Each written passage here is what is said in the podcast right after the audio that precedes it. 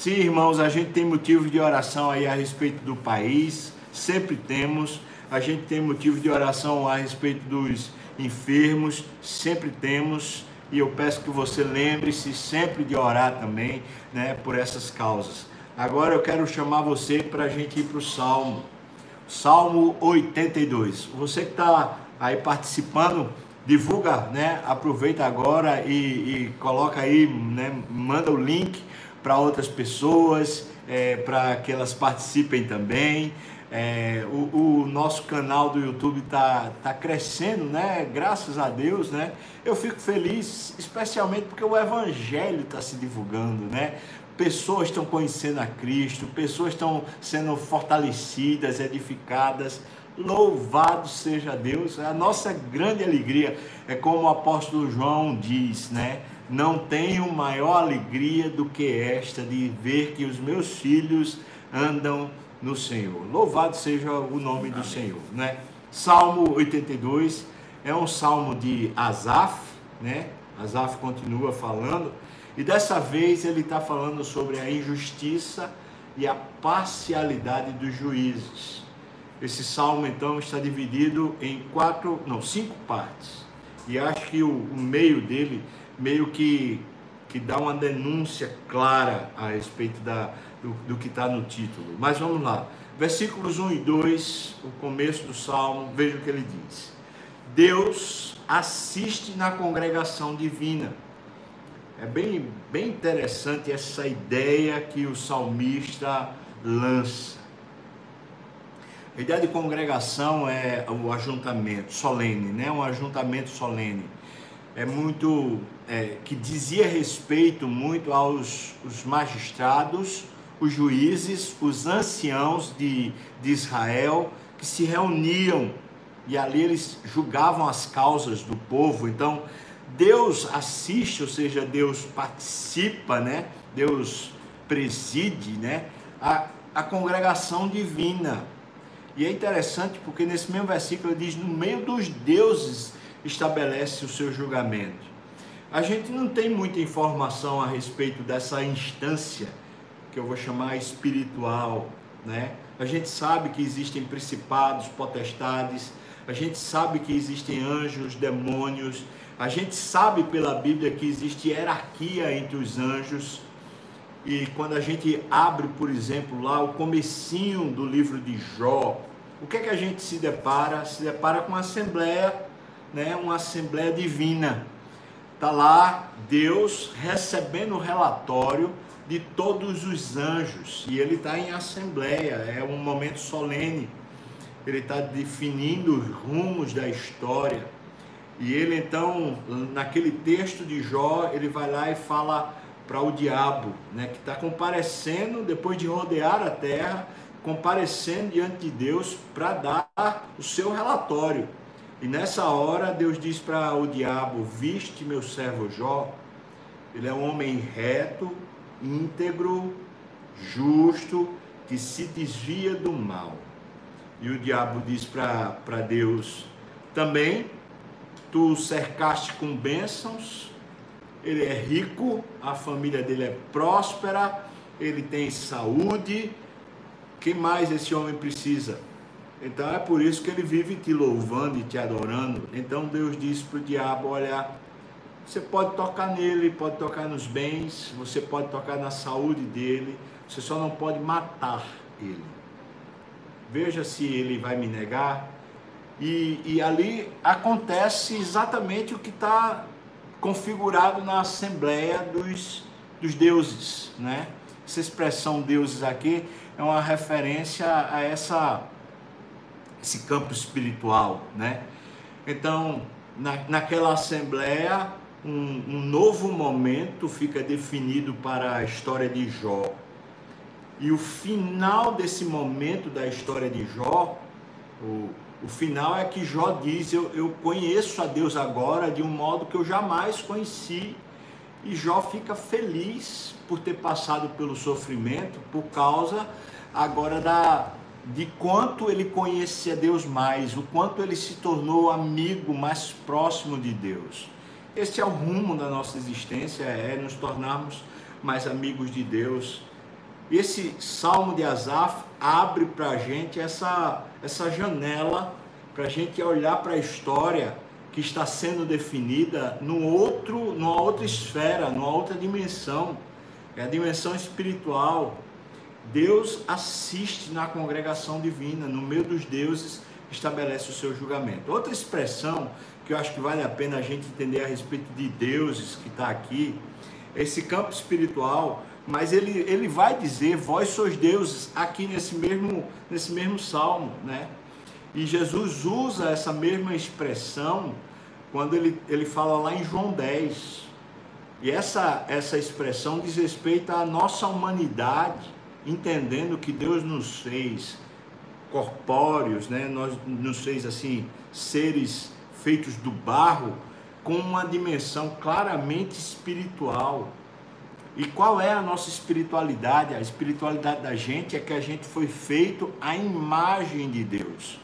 Ou seja, a gente é a representação visível do Deus invisível. A nossa espiritualidade toda está centrada nessa identidade.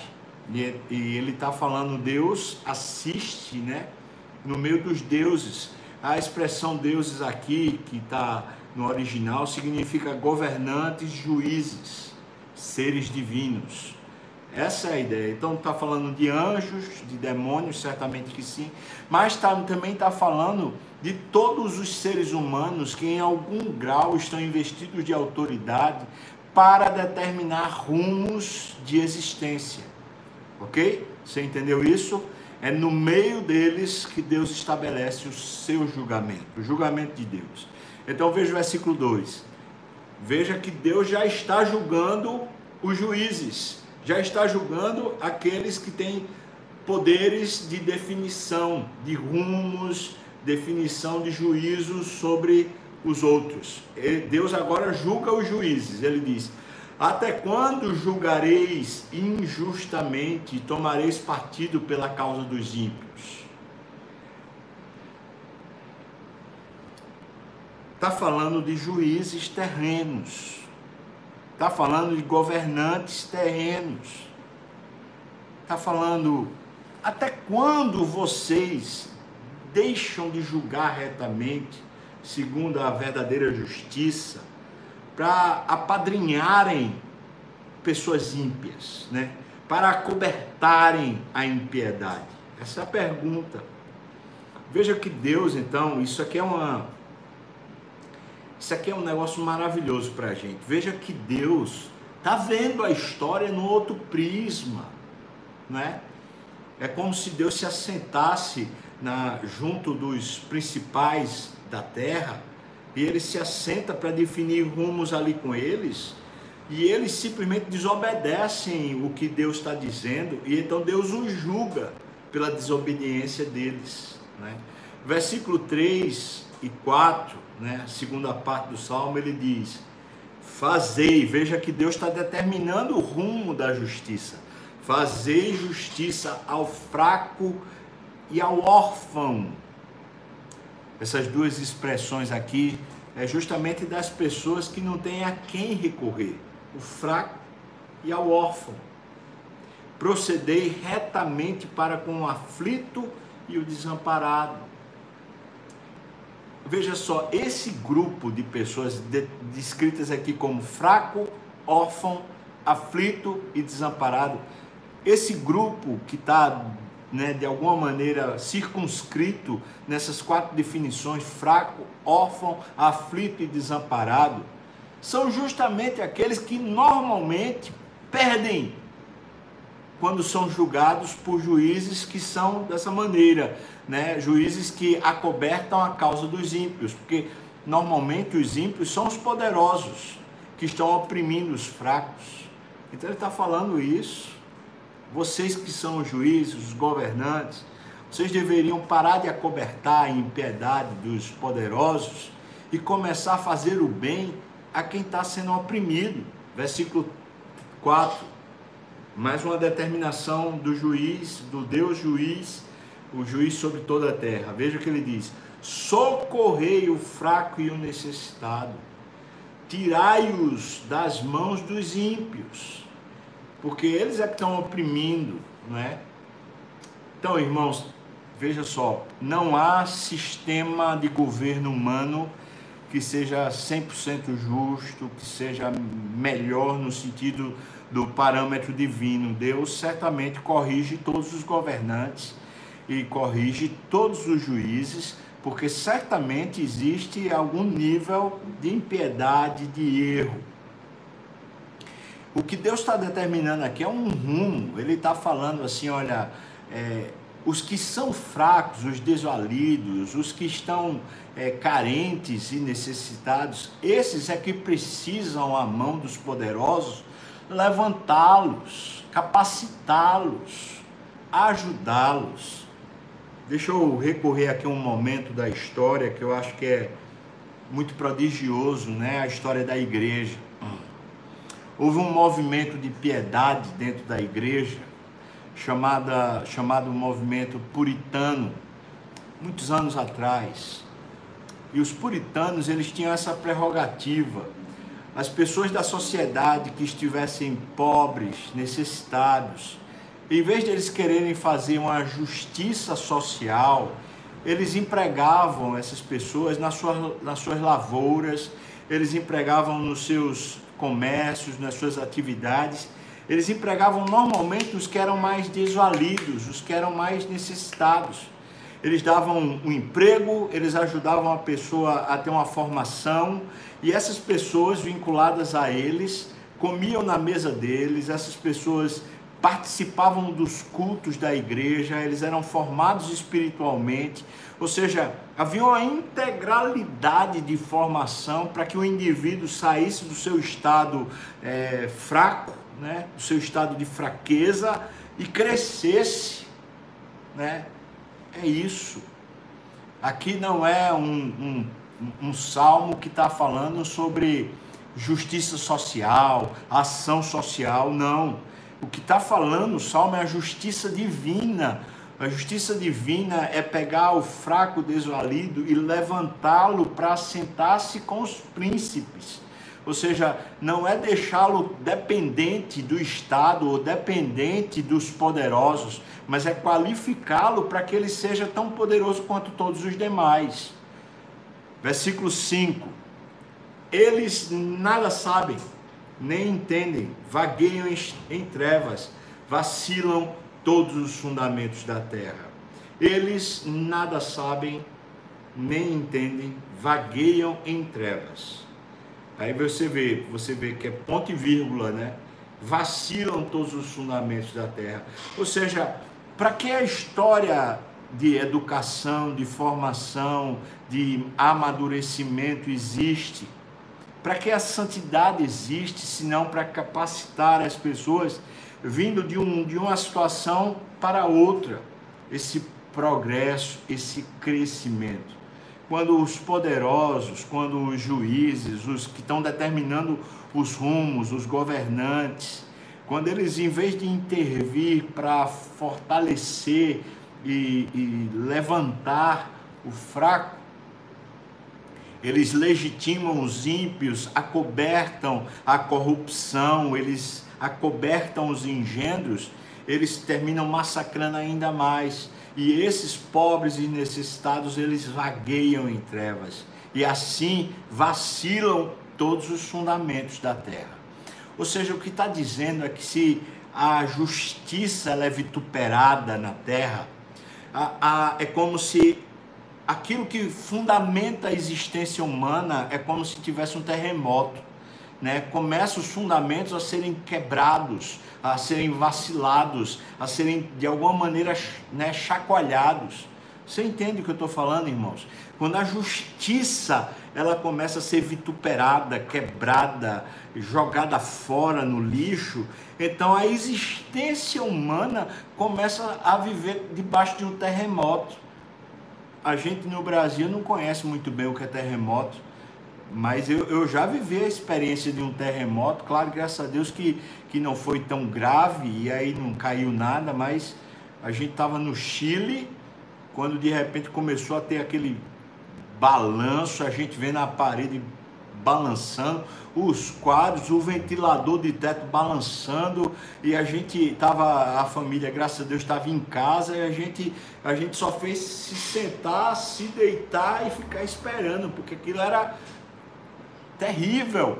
O fundamento começa a vacilar, não é? É isso que ele está dizendo. O chão, aquilo que sustenta a nossa existência, começa a vacilar. Como começa a vacilar? Quando os governantes, os juízes, eles acobertam os opressores, os ímpios e simplesmente não ajudam os fracos a progredirem, a crescerem. Versículos 6 e 7. Eu disse: sois deuses. Quem está falando é Deus. Ele está falando que nós, seres humanos, nós somos feitos essa imagem e semelhança de Deus. E é por isso que ele usa essa expressão Deus com D minúsculo. Ou seja, nós somos uma visibilidade do Deus invisível. Isso se chama imagem de Deus, ou imago Dei. É assim que somos, essa é a nossa identidade. Agora, se a gente está negando a identidade, está vituperando a identidade, então a gente está fugindo da nossa verdadeira identidade. Significa mais ou menos o seguinte: Entenda que se a gente é imagem, é como se a gente fosse o espelho que reflete Deus na terra. Imagina que você pega o espelho e você simplesmente coloca um pano por cima do espelho. Bom, ele passa a refletir o, o, pano. Ele não deixa de refletir, só não está refletindo aquilo que de fato ele deveria refletir. O pecado fez isso conosco. O pecado colocou um pano impedindo a gente de refletir Deus. A gente continua refletindo, só que agora a gente reflete as nossas próprias sujidades, né? Os nossos próprios, as nossas próprias enfermidades, né? Ele diz, Deus disse, né? Sois deuses, sois todos filhos do Altíssimo. É nessa expressão de identidade que ele afirma que nós somos deuses, né? Versículo 7, ele diz: Todavia, como homens, morrereis, e como qualquer dos príncipes, haveis de sucumbir. Príncipes aqui é a ideia dessa, desse governo, dessa autoridade, né? E homens aqui é a ideia dessa materialidade que a gente tem. Então ele está falando, vocês são essa imagem de Deus, mas vocês têm um tempo de vida onde precisam manifestar a presença de Deus na terra. Então aproveita a vida para manifestar o juízo de Deus, o juízo não no sentido de, de punição, mas o, o, juízo no sentido da justiça, né? os decretos de Deus que sejam manifestos na terra. Sabe que isso fa fala para mim? Fala que eu preciso aprender quais são as regras do jogo. Você me entende? A nossa vida é como se fosse um jogo que tem as próprias regras. E as regras do jogo, as regras da vida, elas estão definidas na Bíblia sob forma de ordenanças, de mandamentos, sobre forma de narrativas, de decretos, decretos divinos que eu preciso aprender para viver a vida dentro das regras da vida. E assim poder ser um canal de Deus na terra e viver conforme a minha própria identidade. Isso nos leva ao versículo oitavo. Ele diz: Levanta-te, ó Deus, julga a terra, pois a ti compete a herança de todas as nações. Já que os homens estão impedindo a justiça, né? Eles estão é, com os seus protegidos, que são normalmente aqueles que, que causam ainda mais opressão, né? Os opressores quando ele diz assim, os ímpios, né? Como a, a justiça está sendo dirimida, vituperada, estragada, então ele está pedindo no final: levante, levanta-te, ó Deus, e julga a terra. Ou seja, o Senhor se senta na assembleia dos, dos deuses, não é? Das divindades ali. E ali o Senhor determina o que é justo, o que é reto. Mas como esses deuses eles terminam agindo errado, eles não obedecem o que foi determinado na Assembleia, então o Senhor se levante e agora o Senhor mesmo venha julgar a terra, né? Pois a ti compete a herança de todas as nações. Esse versículo oitavo fala de dois momentos bem claros na história da humanidade. Quando fala levanta-te, ó Deus, e julga a terra. O primeiro momento é quando Jesus vem à terra e ele vai e sofre a justiça de Deus. Deus se levantou do trono e veio habitar na terra conosco como homem. E ele vai até a cruz e sofre na cruz a justiça de Deus. Jesus é morto pelos meus pecados. Jesus é morto pelos seus pecados. E ali ele sofre a justiça de Deus, por isso, levanta-te, ó Deus, e julga a terra. Deus estava julgando a terra lá em Jesus Cristo. Mas o segundo momento é quando o Apocalipse usa uma expressão, é o grande dia do trono branco. É quando Deus vai julgar toda a história e aqueles que não foram salvos em Jesus lá na cruz serão julgados no grande trono branco. E aqueles que não são salvos por Cristo Jesus lá na cruz, esses serão condenados eternamente ao inferno. Então, pelo menos em dois momentos, cronologicamente falando, em dois momentos, Deus se levanta e julga a terra.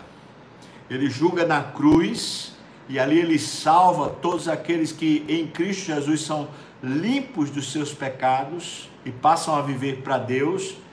E no outro momento é no grande trono branco, quando Deus vai julgar todos os seres humanos de todas as épocas e todos aqueles que não foram salvos por Jesus Cristo serão condenados eternamente ao inferno.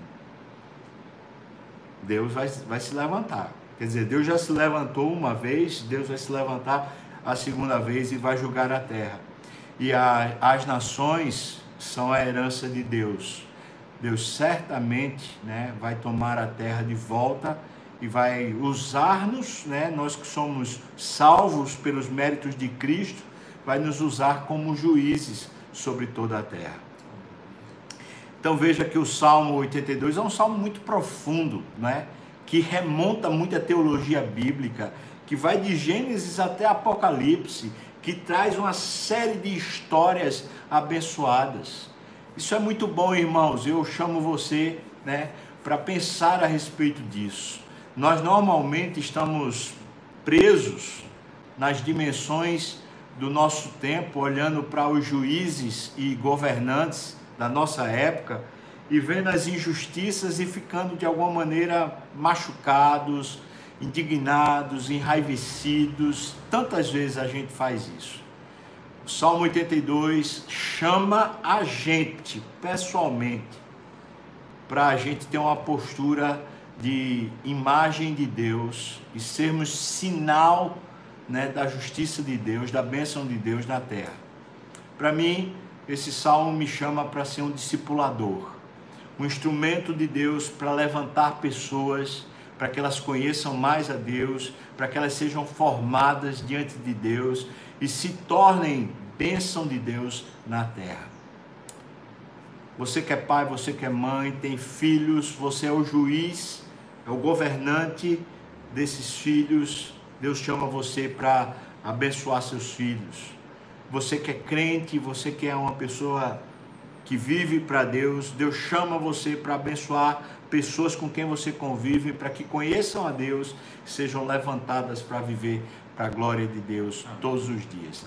Deus abençoe sua vida, irmão. Salmo profundo, abençoador, um salmo que nos traz uma responsabilidade, não uma responsabilidade social, uma responsabilidade espiritual profunda. Vamos orar, ou vamos adorar a Deus cantando mais uma